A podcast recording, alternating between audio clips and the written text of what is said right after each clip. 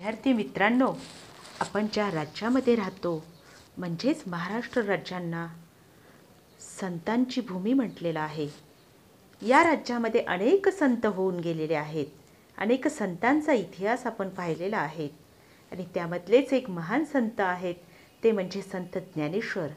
त्यांनी अतिशय सुंदर असे उद्गार काढलेले आहेत या मराठी भाषेबद्दल. मराठी असे आमुची माय बोली अमृतातही पैज जिंके. किती सुंदर वर्णन केलेलं आहे या मातृभाषेचं.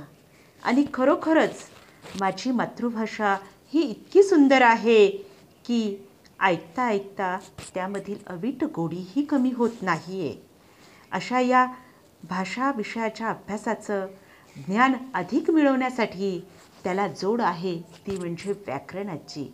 तर चला मग आता वेळ झालेली आहे शैक्षणिक अभ्यासक्रमामध्ये व्याकरण मालिकेची. तर ऐकूया आपण पंचायत समिती तेल्लारा येथील उपक्रमशील अध्यापिका सौ अपर्णा राजेश आमले यांचे मराठी भाषा व्याकरण यातील पुढील भाग सादरीकरण.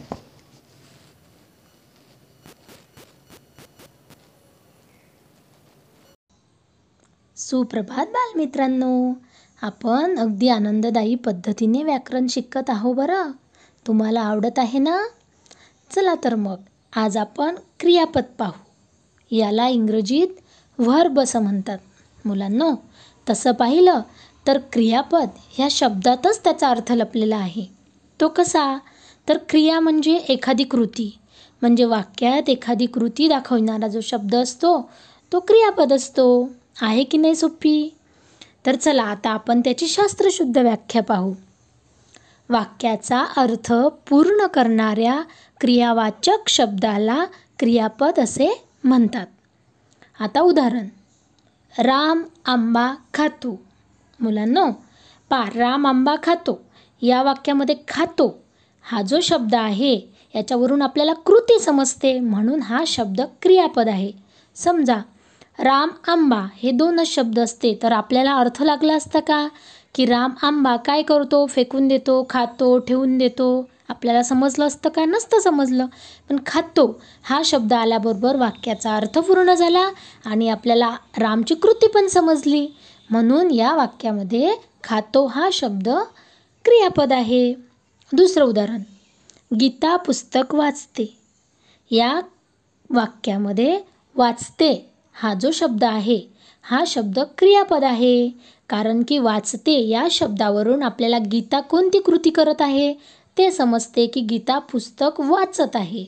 म्हणून वाचण्याची कृती गीता करते हे आपल्याला वाचते या शब्दावरून समजले म्हणून ते या वाक्यातलं क्रियापद आहे. तर समजलं तुम्हाला? ठीक आहे.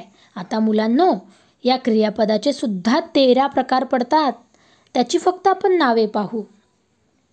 एक अकर्मक क्रियापद दोन अक सकर्मक क्रियापद तीन संयुक्त क्रियापद चार सहाय्यक क्रियापद पाच द्विकर्मक क्रियापद सहा उभयविध क्रियापद सात अपूर्ण विधान क्रियापद आठ सिद्ध क्रियापद नऊ साधित क्रियापद दहा प्रयोजक क्रियापद अकरा शक्य क्रियापद बारा गौण क्रियापद आणि तेरा नंबरचं भावकर्तुक क्रियापद. अशा प्रकारे क्रियापदाचे एकूण तेरा प्रकार पडतात. ठीक आहे.